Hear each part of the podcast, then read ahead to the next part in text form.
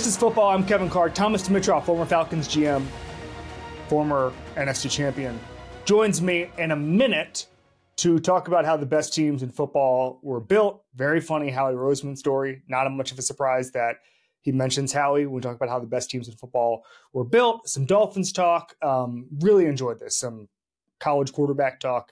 Uh, good insight with Thomas, who I think is one of the smartest guys who's worked in football in the modern era. Um, very quickly, uh, this is something we don't get to. Brock Purdy's in concussion protocol. Just from the timeline of how these things normally work, sounds like he won't play Sunday against Cincinnati. Um, I'm gonna kind of zag here because the take from everybody is let's see how Sam Darnold does. Oh boy, he's going to play just as well as Brock Purdy and show everybody. Uh, I would exercise caution on any and all takes. Any and all takes. First of all, um, you can't knock Brock Purdy and say he's a small sample size champion and then draw any conclusions from one game with Sam Darnold. Even if he plays lights out, everybody plays better in the Kyle Shanahan offense. I think you saw the stat a couple years ago about how basically anybody who's ever played for Kyle Shanahan is like seventh or eighth all time in yards per attempt. That's just what happens. So there'll be a bump from Sam Darnold. We might see the best Sam Darnold we've ever seen on Sunday. That doesn't mean he's better than Brock Purdy.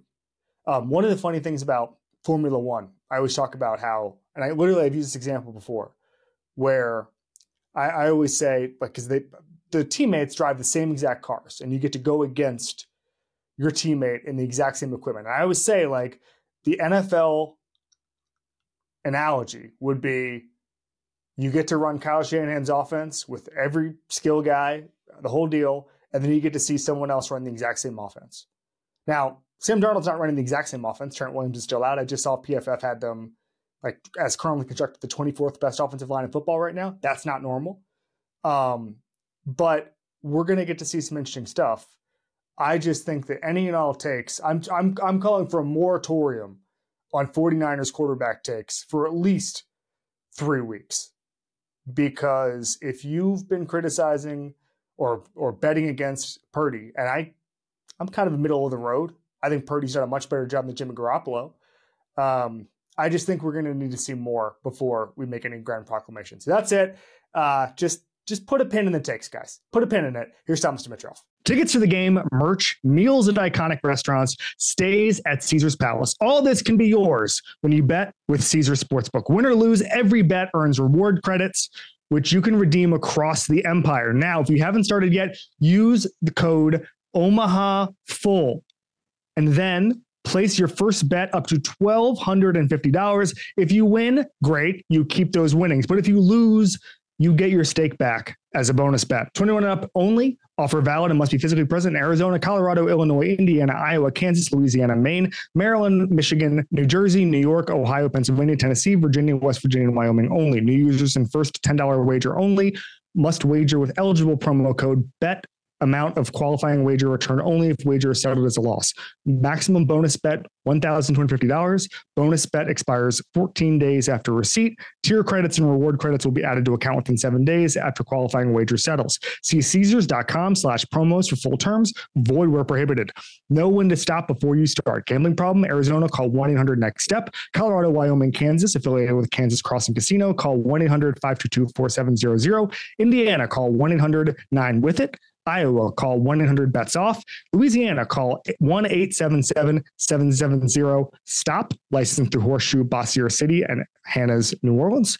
Maine, call 1 800 327 5050 or visit gamblinghelplinema.org. Michigan, call 1 800 270 7117. Illinois, Maryland, New Jersey, Tennessee, Virginia, West Virginia, Ohio, Pennsylvania, affiliated with Harrah's Philadelphia. If you or someone you know has a gambling problem, crisis counseling and referral services can be accessed calling 1 800 Gambler, 1 888 427 426 2537, or West Virginia. Visit 1 800 Gambler.net. New York, call 877-8 HOPE NY or text HOPE NY 467 369.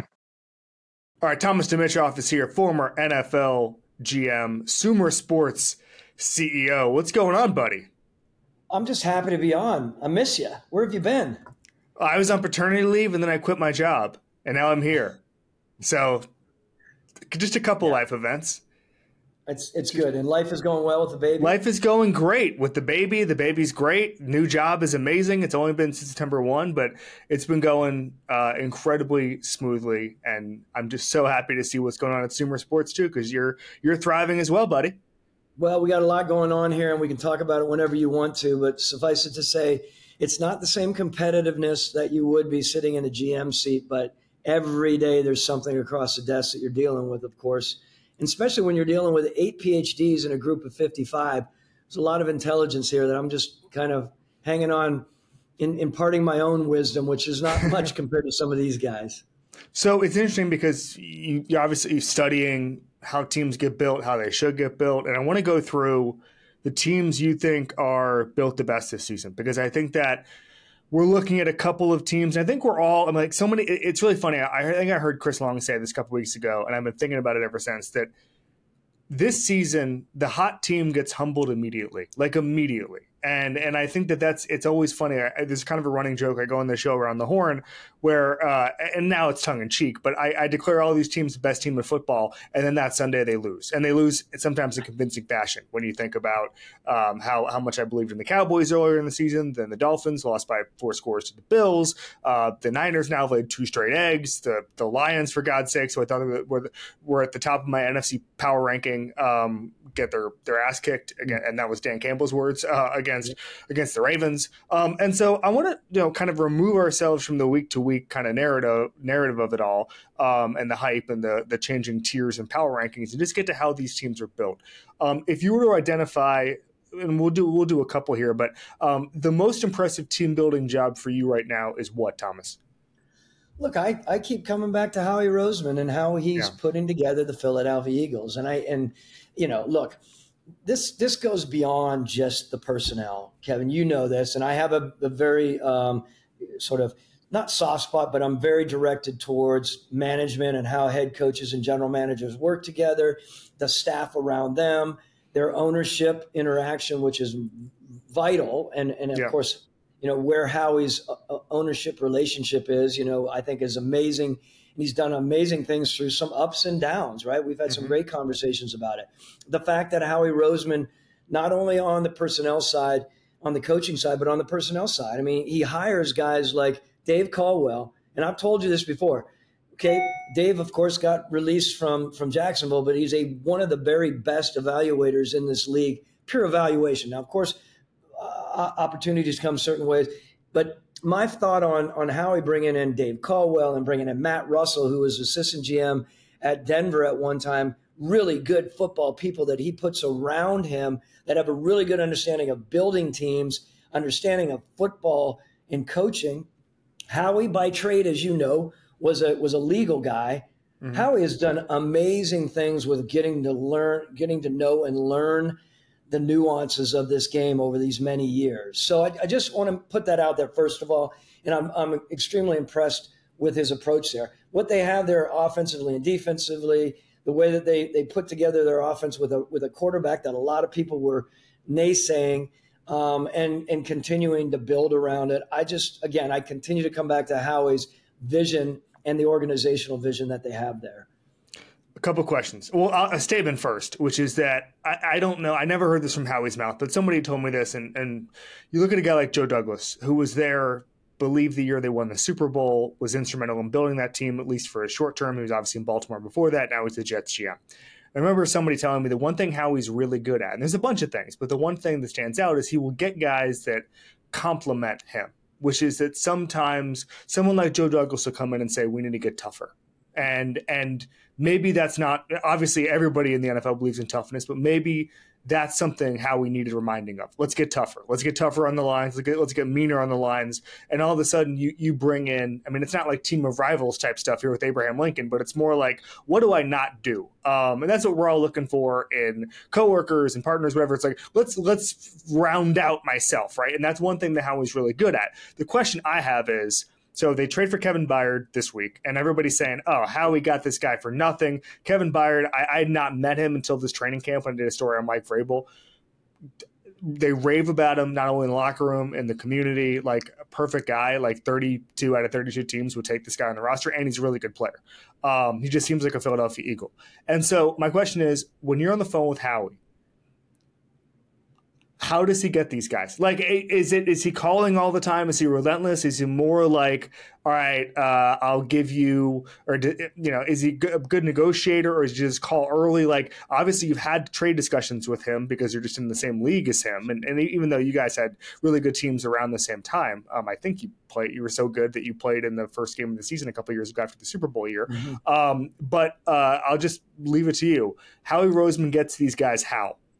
Well, look, first of all, you look at Howie back many years ago. He used to call and ask for second rounders on everyone. I'd say, Howie, you can't ask me for a second rounder on every guy.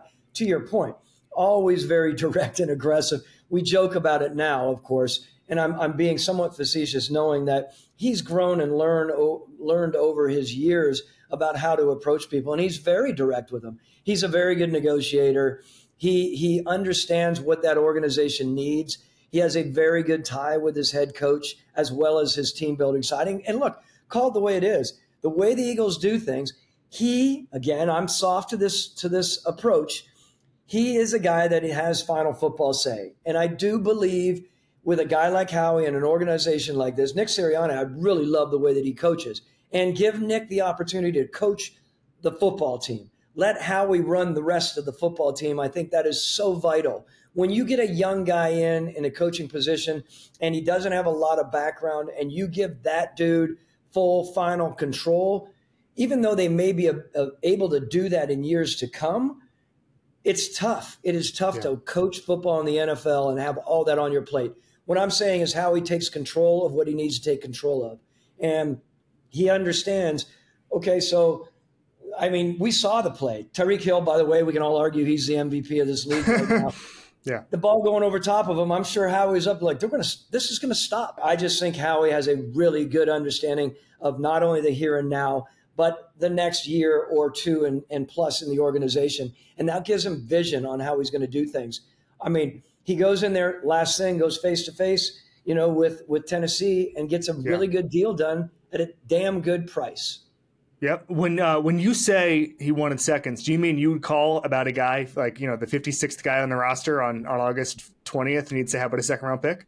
Yeah, it was always it was always a second. I got to a point where I said, Howie, look, we can't do business unless we're realistic, and he and we we we fixed that, and we have a really good relationship. I have a great deal of respect for him, and growing all the time. I mean, look, you talk to the people in the building, brother. They, you know, again, usually when in football, and everyone probably knows this there's a lot of protection of the people who uh, are football people, right? They're like, mm-hmm. well, this guy comes in and he's he's Mickey Loomis and he's a business guy, or he's Howie Roseman, he's a, a legal guy. The guys who do really well, and both of those guys have done well, great in this league. It's because they grew, right? And yeah. Howie worked to become a football a football person.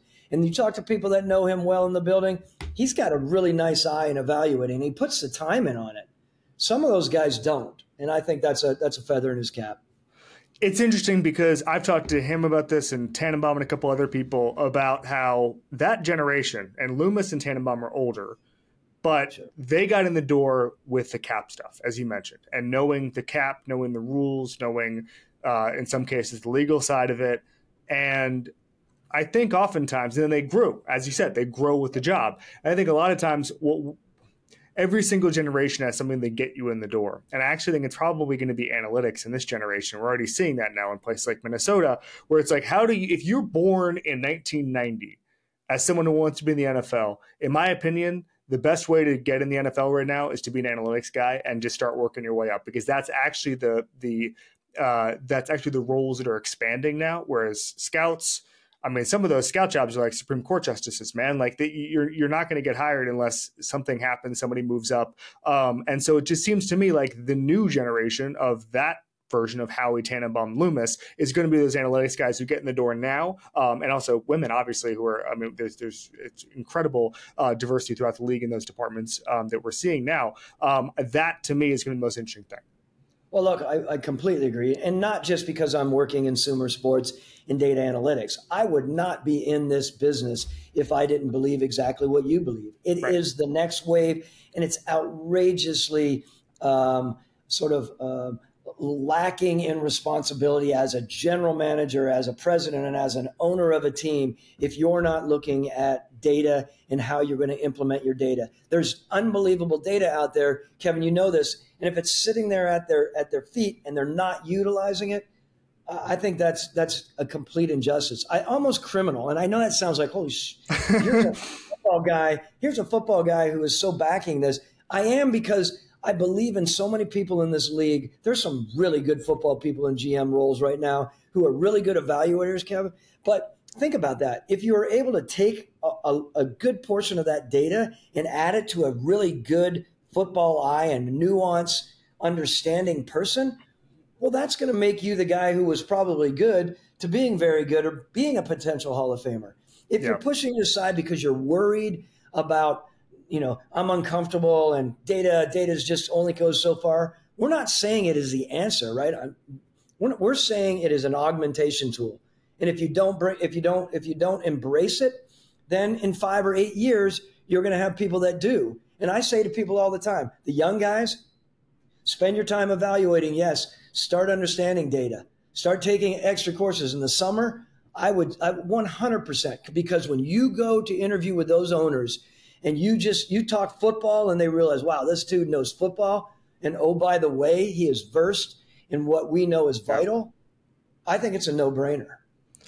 I want to get to the analytics part of this a little bit later. Um, I want to ask one more team building question, which is about the Dolphins, which is the reason I'm impressed by it is that we know what Mike McDaniel needs. It's the fastest guys on the planet, and they were able with literally no interruptions to get those guys. When you look at the GPS tracking data, and I understand some of it will be schemed to get these guys at top speed, but on the other hand, when you have this, I believe at this point, the seven fastest instances of guys with the balls in their hands over the season being Dolphins players spread over three guys.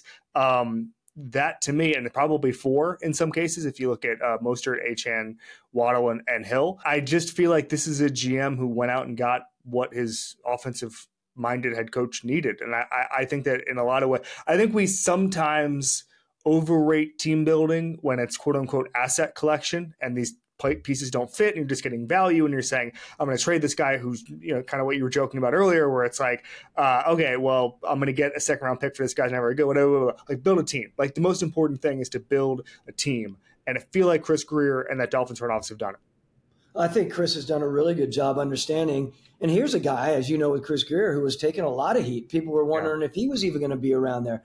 You talk about a long-standing guy who has, has weathered the ups and downs, and that is listening and understanding what your head coach needs. Right. Mike McDaniel's comes in as a new guy, and I've been a part of that. When I've been a part of coming in with a head coach with Mike Smith, I've been a part of being the incumbent, and, and all of a sudden Quinn comes in, and Dan's got a lot of different ideas, very different than what Mike Smith was. That's not easy to do that. And what Chris has weathered in those years in Miami has not been easy, right? right. Here he is now with a guy who is who is a very smart younger guy, uh, you know, uh, outside the box thinking guy, which that's not necessarily Chris, right? Chris had to adapt to that, which that's a major kudos to him. And then going to what you're talking about, provide him with speed coming out of his ears. I mean, t- again, we talk about Tyreek Hill. You talk about what they're doing on that offense with Tua allowing allowing them just to rip it rip it off the top. Are they a 70 point team? I don't believe they're a 70 point team. I'm, I'm, I am concerned about their defense a little bit, but I mean, these guys can get back into a game like that, right? As you know. So I just it's to me it's it's a it's a it's a lauding for the way they're doing things there. It's again, it's not easy to do that, but I think they're just making some major headway. I mean, last thing is, are they historic? I would love you know, we could talk forever about that. Are they offensively historic in this league, or is this a shot in the pan? I'm not sure.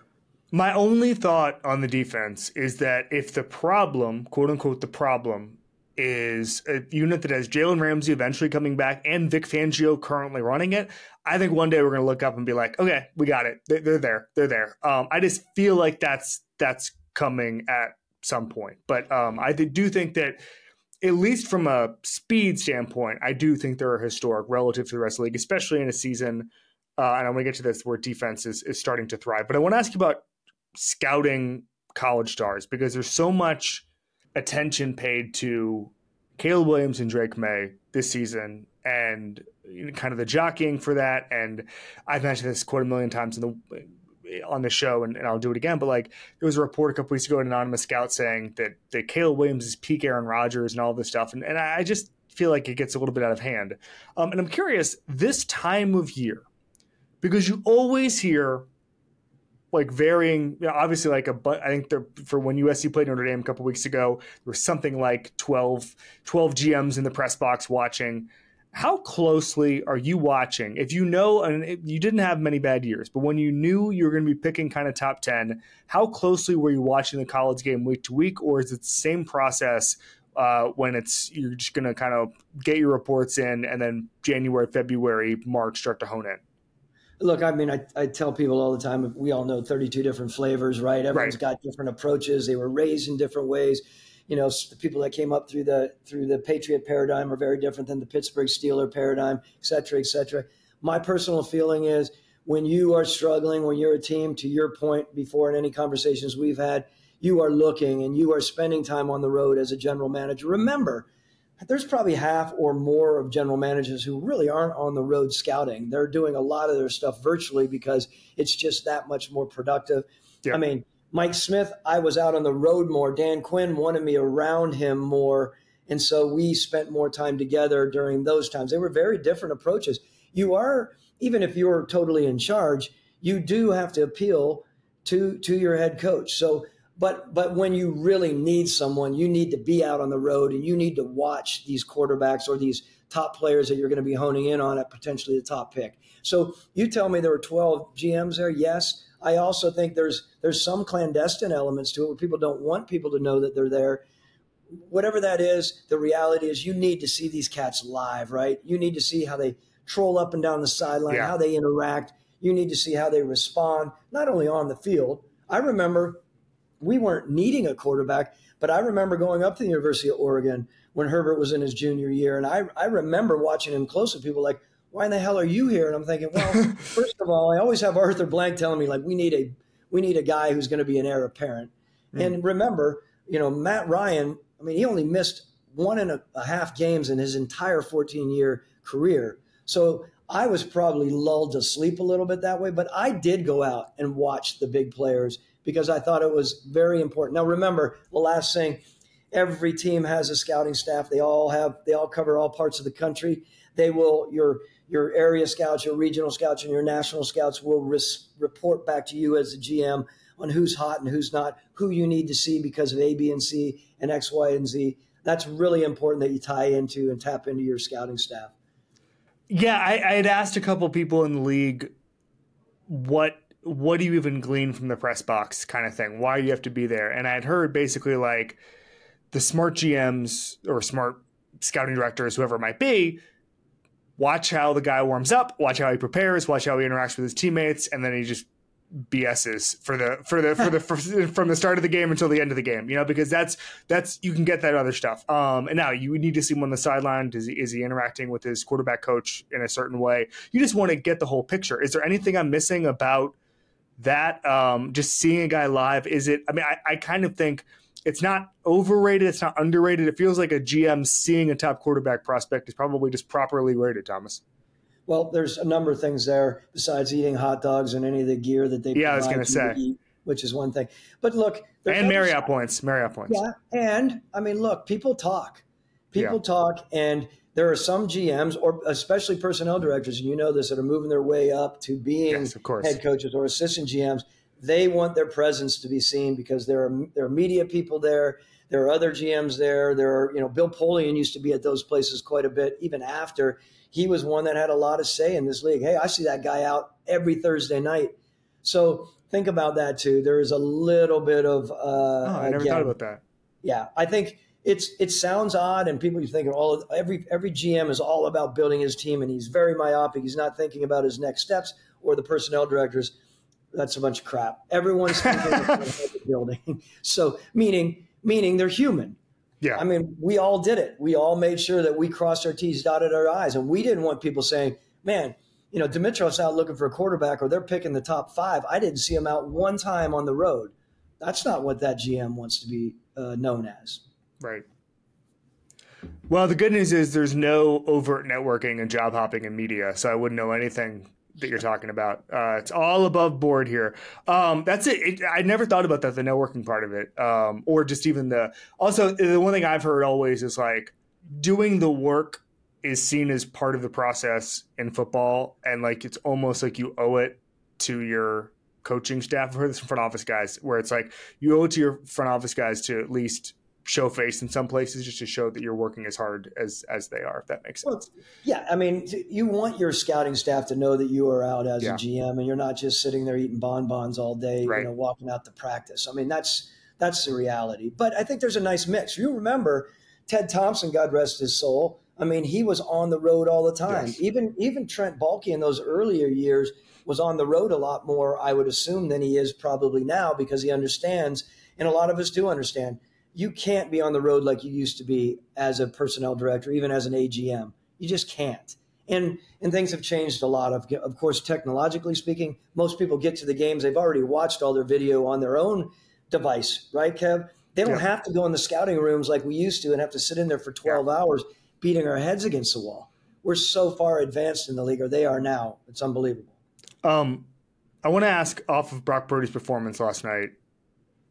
Every the, the discourse, no one can be. I was just texting with an old colleague, and he was like, "No one can be normal about Brock Purdy. It either has to be he's great, he's an MVP candidate, or he stinks." And my feeling is he executes Kyle Shanahan's offense very well.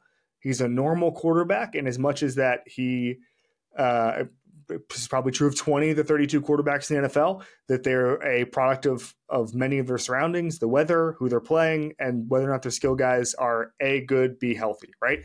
Um, but I'll ask you this, since since obviously, I mean, listen, Kyle couldn't have told you uh, I want this in a quarterback because there was a starting quarterback there and he was locked in. But just being around him, understanding how he runs an offense, understanding how his relationship with Matt developed. Because remember, it wasn't um, obviously you remember. I'm just telling the listener, it wasn't totally perfect right off the bat. It took a little bit um, for that to develop. So, big question: What does Kyle want in a quarterback? Well, I mean, look, I think Kyle wants the understanding from the quarterback that Kyle has some guru elements to him in his system. Right. I mean, the guy grew up with his dad, who, who is one of the special minds in this business. That's not easy to to turn that over to you know an arrogant or or an ego driven quarterback, right? So my personal feeling is he wants, of course, he, to lead it off. He wants someone that's going to be listening to him and taking his directive he doesn't want a guy that's just going to be popping off on every every different thing. Not not saying that he doesn't want intelligence coming his way, but I think I think Kyle would be at loggerheads with a quarterback who is a know-it-all, right? And you think of some of them, some of them out there, you might mention them, I might not, and it would be complicated for him to work with them, even as good as they might be. I think Brock Purdy, to me, is a really nice example of a guy who has enough confidence and understands on the field but he knows what's right and wrong and, and what not to cross with his head coach. So there are other head coaches out there that don't mind their head their their their quarterback, you know, just riding big, right? I don't think that is him. I think he wants an, an athletic enough guy. He wants, of course, a smart guy. He wants a guy who's going to have, he's going to put the time in, a hard worker, and is going to, again, understand the nuances of the system and not just wing it off of athleticism, right? I don't, you know, so it to me, it all starts though, however, with an understanding of what that place is for that quarterback and what is expected of him. And I think Kyle's very direct with all of these things about what he expects. And look, his dad as well. His dad, I mean, I know I'm going over from from quarterback to running back. You saw what his dad did in Denver in those years yeah. with midline running backs. He put him in the right place to survive. And they believe so much in their system and their intelligence in their system that I think they believe they can do it with a lot of more midline type of players. I'm not calling Brock Purdy midline. I'm just saying my concerns for Brock Purdy, if we get off on this topic, can he really can he can he correct it if they're playing from behind? And I know there's been a lot of discussion about that. When they're playing in the front, I mean San Fran is rolling. I'm not saying they're front runners, but man, when they start when they start getting their mo- movement and McCaffrey's rolling, quarterbacks rolling, it's unbelievable. Playing behind is a little more complicated, of course. Interesting. Um, so the Patriots, a place you know well. You work there. You know the Patriot way from the scouting side of it, and It's actually just talking about Michael Holley's remarkable books that documented sort of the tree that, that you guys were a part of and, and how you guys changed football, um, not just in New England, but in Atlanta and Kansas City, some of these other places. Um, it's changing there. And we've never, obviously, and listen, like, it was so funny to watch that Bills game on Sunday and people shocked that somehow Bill Belichick found a way to beat a better team. Like, he's the best coach in history it has felt to me like there's there's some structural problems there, but like he's still capable of a really good game plan and and stifling a team that's better than him. Okay, but having said that, it looks to me like there's a talent deficiency. It looks to me like they haven't really hit. A Christian Gonzalez is like an awesome player, but he's out for the season. There's been a rut of um, bad drafts, frankly. Um, and I'm curious, as someone who's so well versed in that, um, is this what what happened? How do how does how does Bill fix it? Because it sounds like he's going to be the one to fix it. Um, sounds like they're not going to make a move. But how do you how do you uh, change the roster talent in New England? Well, uh, let me start by saying what you said. I mean, I categorically believe Bill is the best coach in modern history at so many levels, and I still think he is. By the way, I get a kick out of people saying, "Oh, you know, he's in his 70s now." Bill Belichick, when he walks into owners' meetings and the you know meetings we have in the spring, um, I mean, he he still runs that place. I mean, he'll come in. He'll not only be in the head coaching meetings, he'll come into the GM meetings and sit down. And it, I remember the last time I was there, and I remember him walking in, and there was like this like buzz and the scuttle. It was kind of interesting. Like, wow, Bill's in here. It was pretty interesting to see how you know he has so much respect in the league. I, I, don't need to. This isn't all about you know Bill and, and lauding Bill, but the reality is, my mind has always been if if Bill goes anywhere and there's a if there is a decision by Mr. Kraft to make a move like that, I mean, I think there are four teams lining up, and even teams saying, I believe this. Teams saying, I, I like my head coach. I don't love him, and if mm-hmm. Bill's available. I mean, I, I, would make that move, right? Would would that be the case? I mean, believe me. And so I just say, I mean, I just can't imagine. Bill is, uh, you know, how many how many games is he away from the record? Twenty eight. Uh, something like that. Yeah. Something like that. I just he won I mean. He won three hundred on Sunday. He won three hundred. Right. I think it's twenty eight. I just, uh, I guess my point there is, I'm getting off tangent here, and I'm sorry about that. My feeling is, if he goes somewhere else, that's a no brainer. He'll end up somewhere, and he'll be able to rock and roll with that team, and still has it in him. Back to your question we start talking about top tier quarterbacks, right? I mean, yeah. let's call it the way it is. Is that where we are? Is it going back to the to the well, trying to figure out how you're going to get another top tier quarterback there, you know, versus someone who's who's doing this right now, right? I mean, Mac's had his games, and he's, you know, I, I don't know where they are with that, but I mean that's a big thing. And when Tom Brady was there, they could get by with you know, some good receivers, but not elite receivers. And now, you know, we see around these teams back to Miami playing with elite receivers to help that quarterback out. You know, unless you have the top tier, top tier uh, quarterback, i.e., like they did with Tom Brady, I think it's it's imperative that you're starting to build those pieces around the quarterback more. That's my take. And I we did it with Matt Ryan. Mm-hmm. I think Matt was an upper tier quarterback. I never um, respectfully called him a top three. But I thought, you know, we always gave Matt, we gave him tight ends, we gave him running backs, we gave him receivers. He was always teed up, right? I think they need to do that, continue to do that respectfully in, in uh, New England.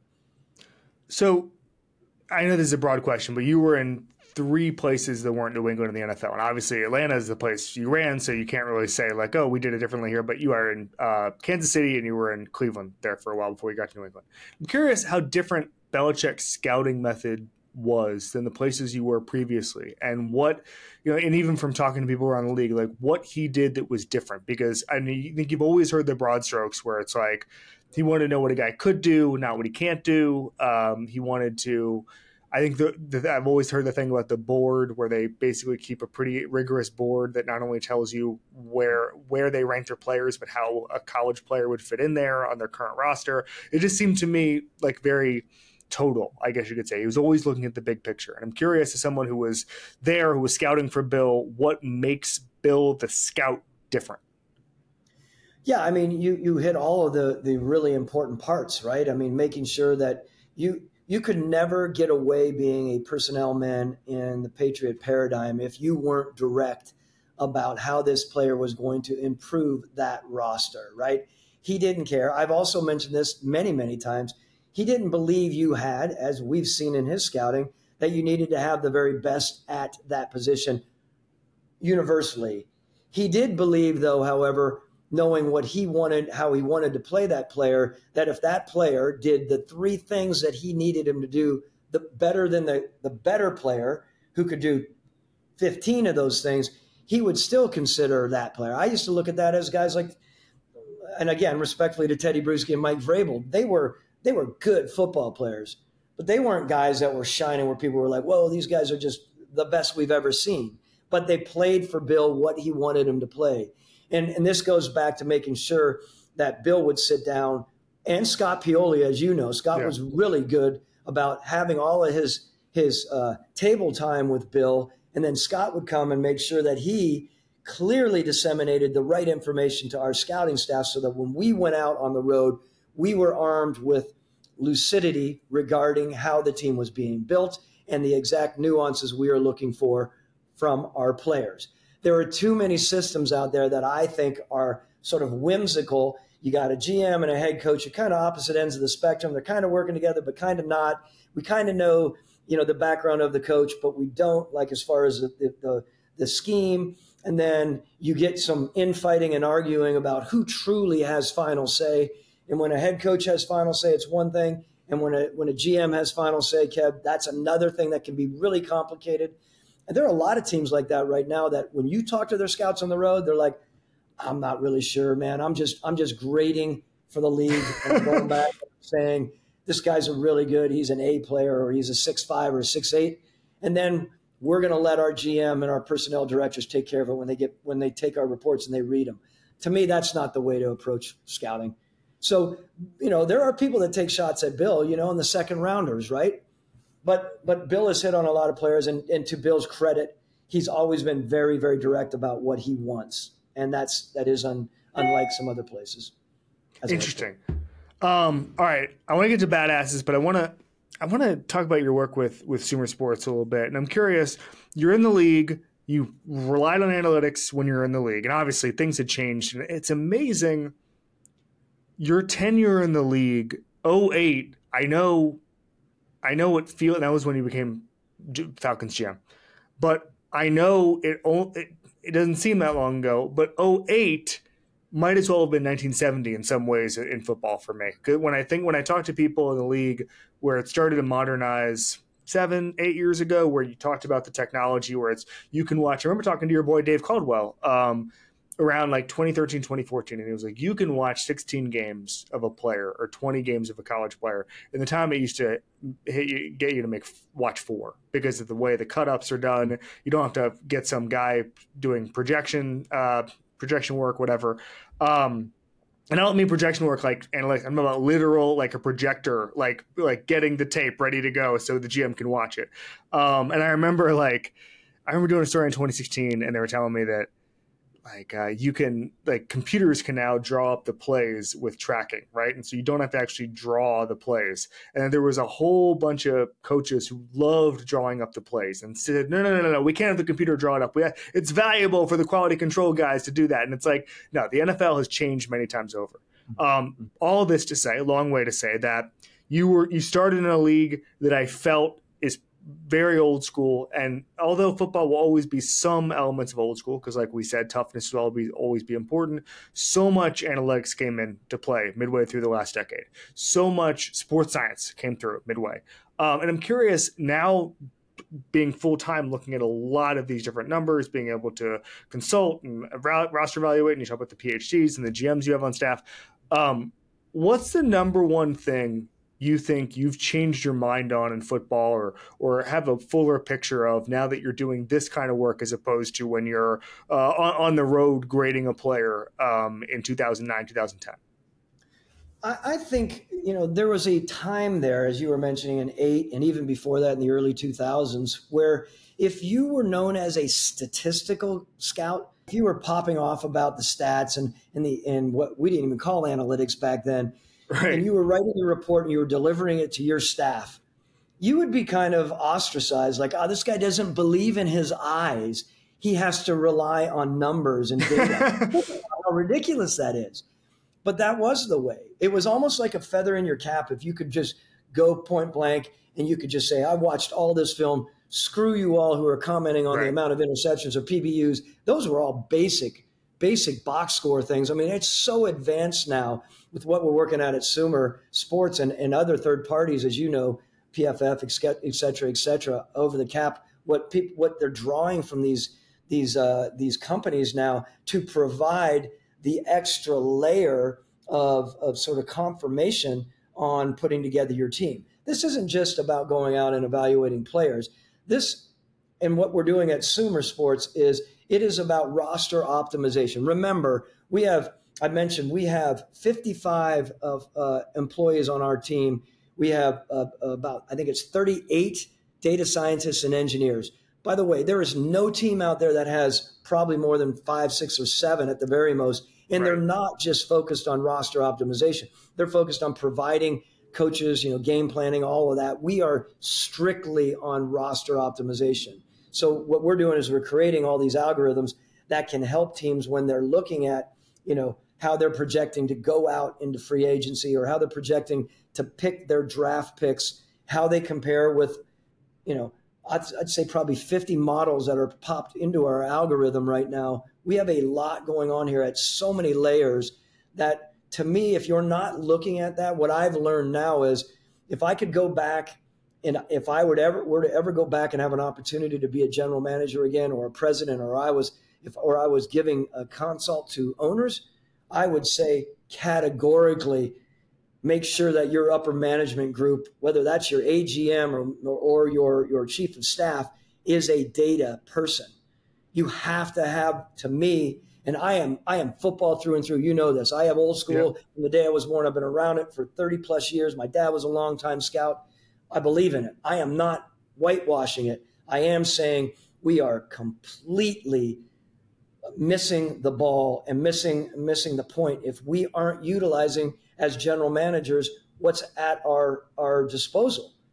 You're you're you're it's so myopic, right? To come away, and I would say that not just for the the evaluation and putting together your team, Kevin. I also believe, believe me, you get me started on this.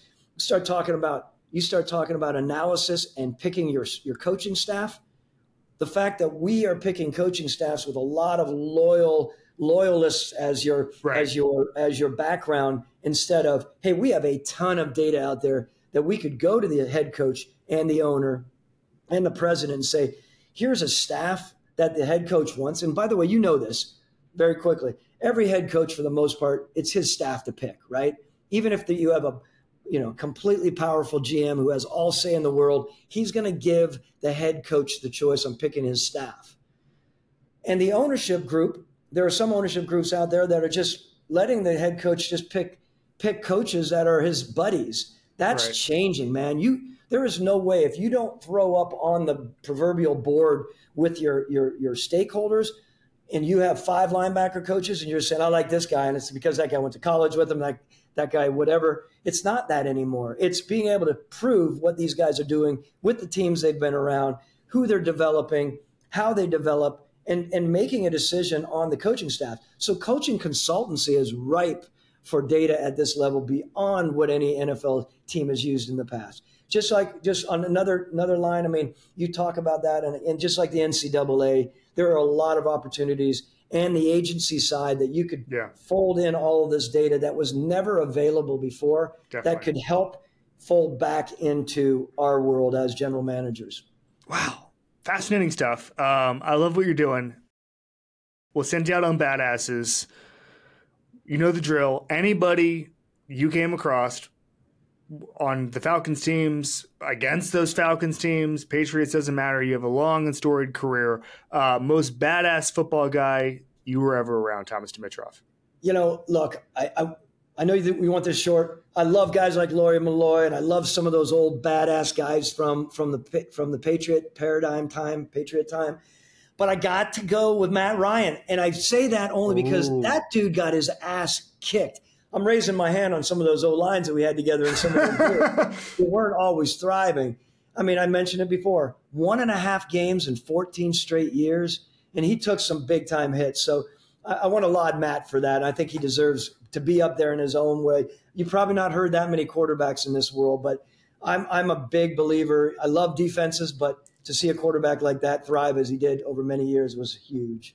Was there a, a game where you're just like, man, I cannot believe he's hanging in there right now?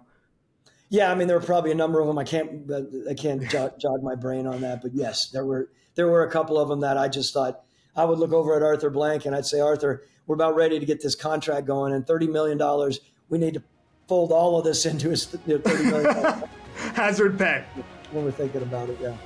Awesome, Thomas Dimitroff, thank you so much for coming on This Is Football. We'll see you soon, man. See you, brother.